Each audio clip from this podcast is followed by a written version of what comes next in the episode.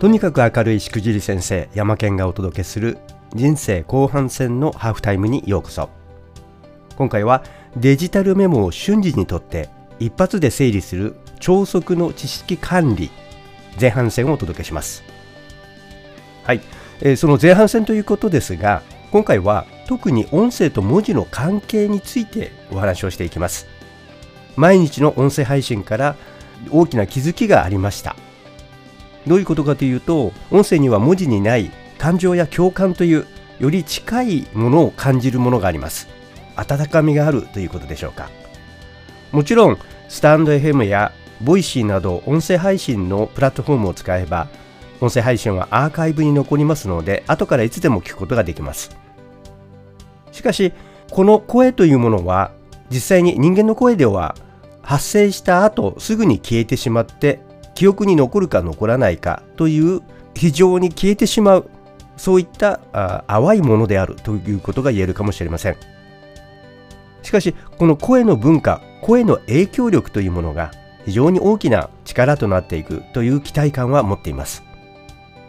声は見えませんし消えてしまいます。そして、えー、大切な気づきアイデア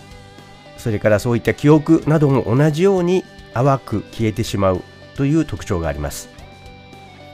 例えば自分の経験では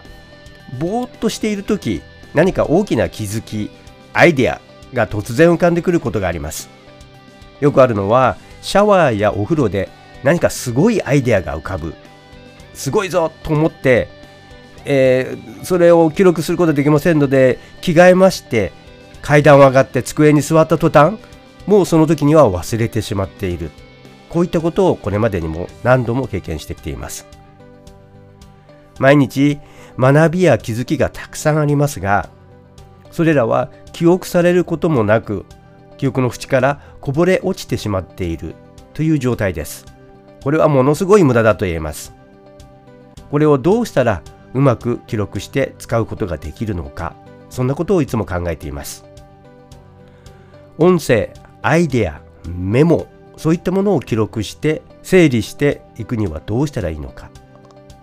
この点について今回は考えてみました。ここで私の気づきなのですが、えー、ある本を読んでいました。これはアイデアの作り方という本でジェームズ・ヤングというアメリカの広告宣伝業界にいた重鎮の方が書いた本です。わずか100ページの本ですけれども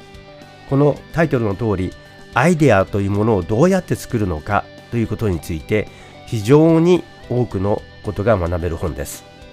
えー、おすすめの本ですので一度お読みいただくことをお勧めします。でこの本に竹内仁氏この方はあもうすでに亡くなられておりますが2004年亡くなられておりますがまあ、私ども若かった頃にはよくテレビに解説者として登場していました東京大学の名誉教授だった方で地球物理学者の方でしたこの方がこのアイデアの作り方という本に解説を寄せていますがそこのところで彼が言っていたこと竹内氏が言っていたことに、えー、非常に大きな気づきがあったんですね。それはどういうことかというと竹内氏は280冊もの本を出版していたんですがそのほとんどの本をテープに録音して書いていたというんですね。当時80年代ぐらいからはあテープレコーダーというものが随分と普及していましたのでこのテープレコーダーに録音をして専属のアシスタントがいらっしゃって、えー、文字起こしをしていたということのようですねでワープロができたのでその文字起こしも随分とスピードが上がったというふうに言われています。まあ、その前は 紙に、原稿用紙にアシスタントが書いていたんでしょうね。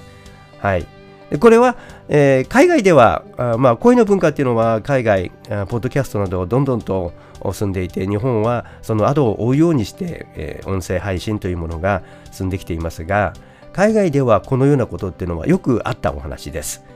これは学者や大学の教授が論文を書くとき、あるいはあ大企業の経営者たちがあ文章を書くメモを書くときにテープに録音をしてそれをアシスタントや秘書がタイプで起こしていたと。いうことは私自身海外で海外の会計事務所を務めていた経験がありますので、そのようなことっていうのはあ見聞きしていましたし自分自身もディクテーションっていうのをやったことがあったんですが当時は非常に苦手でした。で、えここで言いたいのは声を使えばアイデアは簡単にメモや記録に残すことができる。そしてそれを整理することができるんだということです。それまではその紙のメモに取るということで手帳やあのカードをこう持ち歩いて書くということが多かったんですけれども今ここまで AI とか技術が進歩してきて声というものはどんどんと使えるものアイデアを記録残すときに、え、使えるものとして、え、登場してきているということでもあるわけです。スタンド FM やボイシーが出てきたときにスマホからも音声配信ができる簡単に音声配信ができるというのを売りにしていました同時に、えー、例えば Alexa であれ Siri であれ、えー、あるいは Google の検索であれ文字を入力することなく音声で入力をして検索をするあるいはいろんなあ指示をするということができるようになってきた。というのは皆さんよくご存知のところだと思いますけれどもこの音声というものが書くというものと非常に近い存在になってきているということなんですね。先ほどの竹内教授は1日に10枚の原稿用紙を用紙文を録音をする。これはま4000字ですけれども1日4000字書くことができれば280冊の本を書くことはたやすいというふうに言っています。で、えこちらもし音声配信をする人1日に10分程度の音声配信をするということであれば実際に私が10分でどれくらいの文字になっているのかというのを調べてみたところだいたい3600字前後です。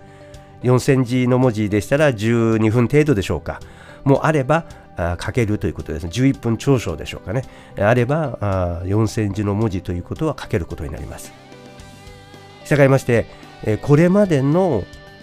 音声配信もう何十回何百回とされている方たくさんいらっしゃいますがこれを文字に起こして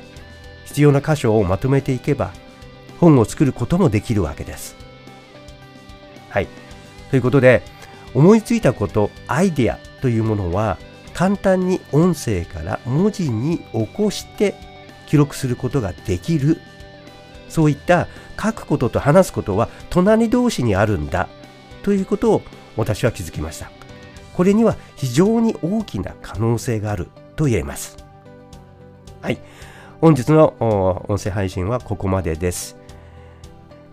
それでは後半戦ではこの文字を音声からメモを取ってそれをどのように管理して処理をしてそしてアウトプットまでつなげていくのか例えばそれは本であるかもしれませんしあるいはあブログの記事かもしれませんしあるいは研究論文かもしれませんがどのようにしたらそれが効率的に整理して処理してアウトプットまでつなげられるのかそのような点をお話をしていきたいと思います。とにかく明るいしくじり先生山県がお届けした人生後半戦のハーフタイムでした。それでは次回の配信後半戦をお楽しみに。